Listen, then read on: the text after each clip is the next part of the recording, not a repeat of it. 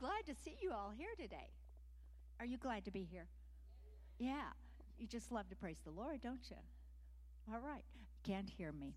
Oh, my. Uh, I don't know what to do about it. Hello? I don't know if louder will fix it or is it just in the mic, do you think? Can you hear? Just barely. Okay. All right. All right. Well, I'll, I'll do my best to talk clearly, okay? By the way, today we have a conservative majority in the Supreme Court. Anybody got some praise about that? Yeah, yeah. Thank you, Lord. Thank you, Lord.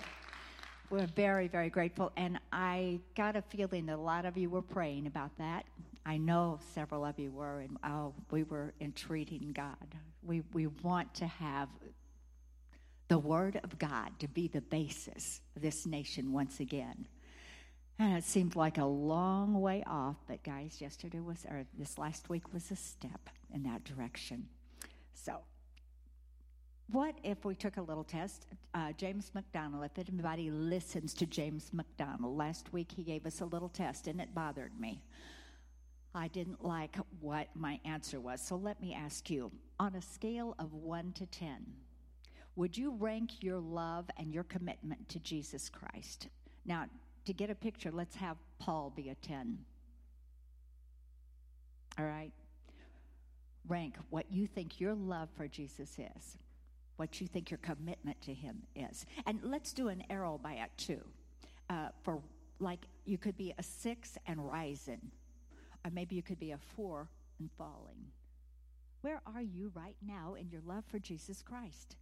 You think at this moment that it might be a really good time for us to have a passionate love for Jesus? I believe it will. And do you know who can help you with that?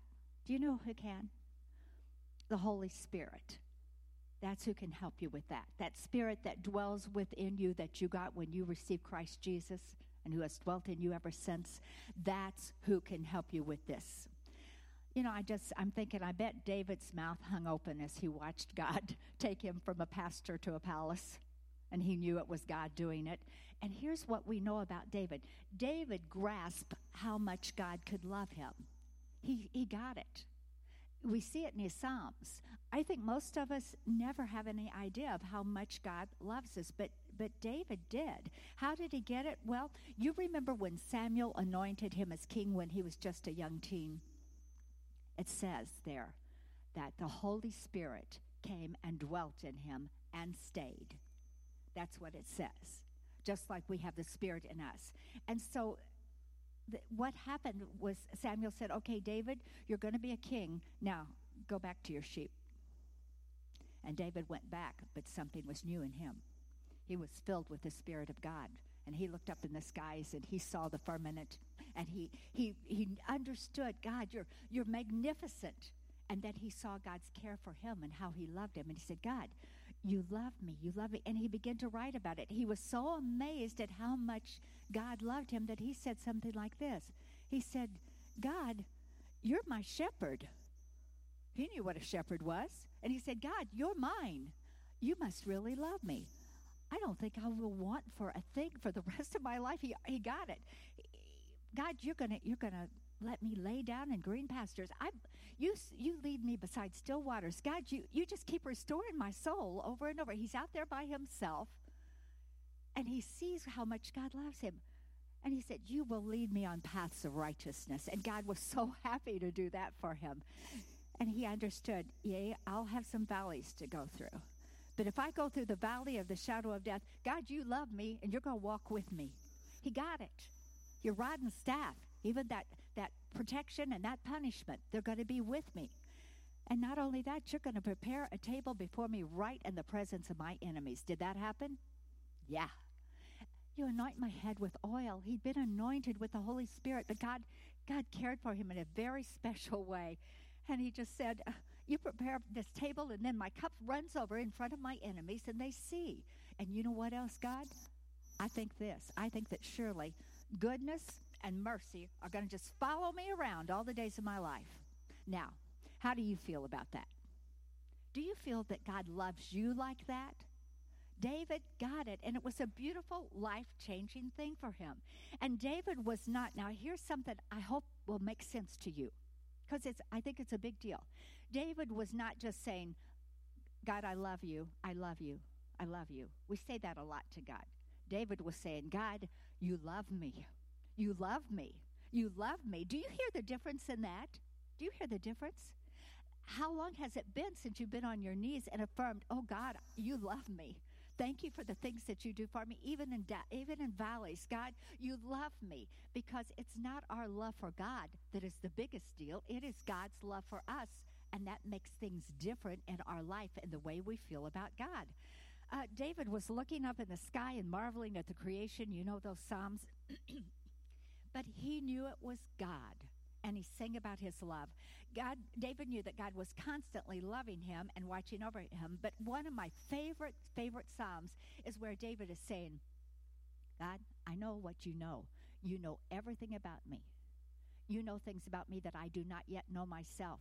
You know what's going to happen to me. And he said it something like this He wrote, Oh Lord, you've examined my heart and you know everything about me. You know when I sit and when I stand. When far away, you know my every thought. Are you amazed at what I'm saying here? You chart the path ahead of me and tell me where to stop and rest. Every moment, you know where I am. You know what I'm going to say before I say it.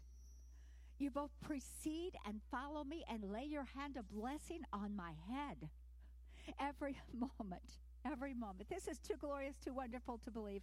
I can never be lost to your spirit. I can never get away from my God. If I go to the place of the dead, you're there. If I climb the mountains to the heights, even there your hand will be with me. And he said this, I love it. He said, You made all the delicate inner parts of my body and knit them together in my mama's womb. Isn't that something? Thank you for making me so wonderfully complex. It's amazing to think about. Your workmanship is marvelous and how well I know it. You were there when I was being formed in utter seclusion. Now listen, now listen. You saw me before I was born. You scheduled every day of my life. Every moment is written down in your book. How did David know that? How did he know that? How precious it is, Lord, to realize you're thinking about me constantly. I can't even count how many times a day your thoughts turn toward me, and I wake in the morning, you've still got me on your mind. Do you hear it? David was saying, You love me. You love me. Do you think it made David different?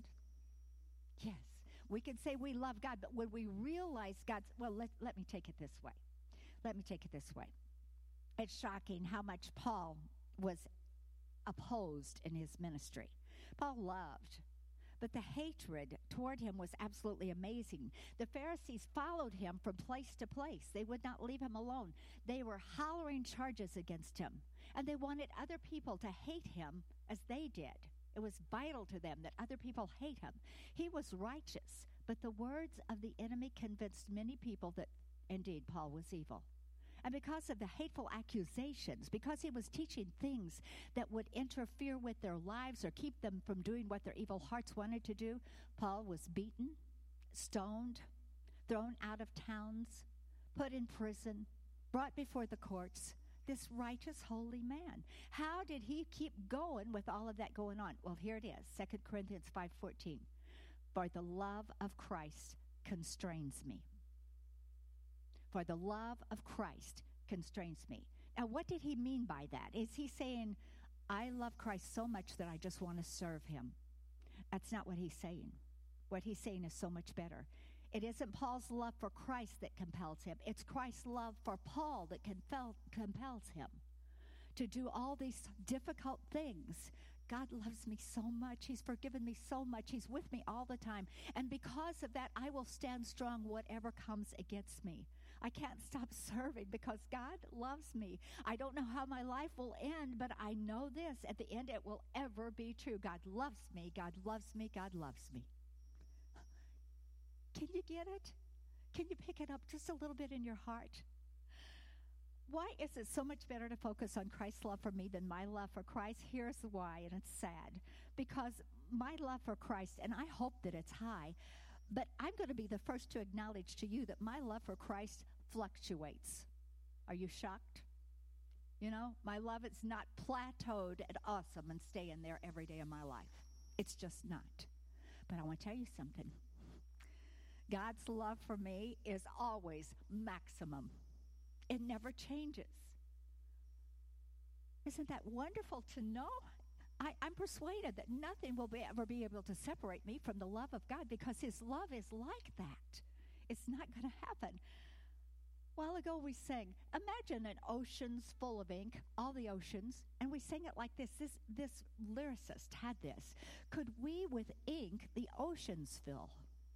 And were the skies of parchment made, were every stalk on earth a quill, and every man a scribe by trade, to write the love of God above would drain those oceans dry. How could the scroll contain the whole?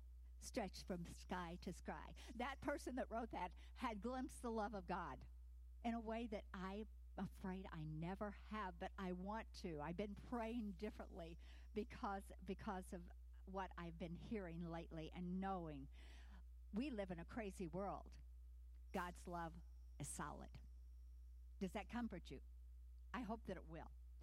You're loved. You're loved.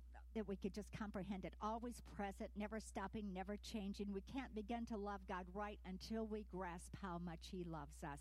Every person needs a constant refreshing of the reality of the immutability, the non changing love of God. I can experience Father's love for me, in me, over me, under me, in front of me, behind me, I'm covered in that love, that precious, precious love. This was a massive thing in David's life. And as long as David glorified in the fact that God absolutely loved him, David walked right. He'll only fall when he focuses on his love for himself. Right? Do you understand that? That's when he'll fall. Keeps his eyes on God. What is the opposite of love? Well, we see it around us today, don't we? It breeds it grows. We look at all the hate groups and wonder what in the world is going to happen to us. Can I just say we saw it for a minute in David's brothers? They couldn't speak civilly to him. Remember that? They hated him. Our little brother anointed king instead of one of us. Fat chance he'll ever arrive there. I don't believe it. They were jealous. See, nothing justifies hatred. Nothing he could do would make them love him hatred is always a choice. There's, there's a verse in Genesis 37 that said Joseph's brothers hated him and could not speak peacefully to him. That hatred wasn't just, we're not going to buy you a birthday present. That hatred was, we have so much hatred for you that we want you dead. Ugly words breed hatred. You hear me? Ugly words breed hatred. Joining with companions that hate makes you hate more. How does a nation stop hatred? It's a plague that spreads and spreads. How do we combat it? Only with love. Only with love. We can't do it with hatred. We can't do it with ugly words. We can only do it with love. We can only love our, en- our enemies as we understand I don't deserve God's love either, but He loves me anyway. I can love because I am loved. So, two verses here of another song because it says it so so well. Listen for love. See from his head, his hands, and his feet that sorrow and love flow mingled down. Did ever such love and sorrow meet, our thorns compose so rich a crown? If the whole realm of nature was mine, it would be a present way too small. Because love so amazing, love so divine, demands my soul, my life, my all. We can say with Paul, the love of God constrains me. Now, I want to give you assignment this week. May I do it? At least one time, get on your knees, and I want you to tell God how much He loves you. He already knows, but I want you to know. Will you do that this week? Get on your knees and just say, Oh God, you love me so much. You did this, you did this, you did this. I got started on that prayer and like to never quit because I couldn't run out of things He did to show me His love. I couldn't shut up. I bet His ears were tired do that for me, will you? Because it will change some things in you. I need to do it often because, unfortunately, that fluctuation I'm talking about, I learn a lesson and then I forget. But God has a way of bringing me right back to it. Praise His name. We just stay close. We just stay close. All right. Uh, we are going to go ahead and go in the other room after just a prayer. And for those of you that are here first, the first time, we have some new first people. We go this way and get some goodies, and then we go this way and eat them.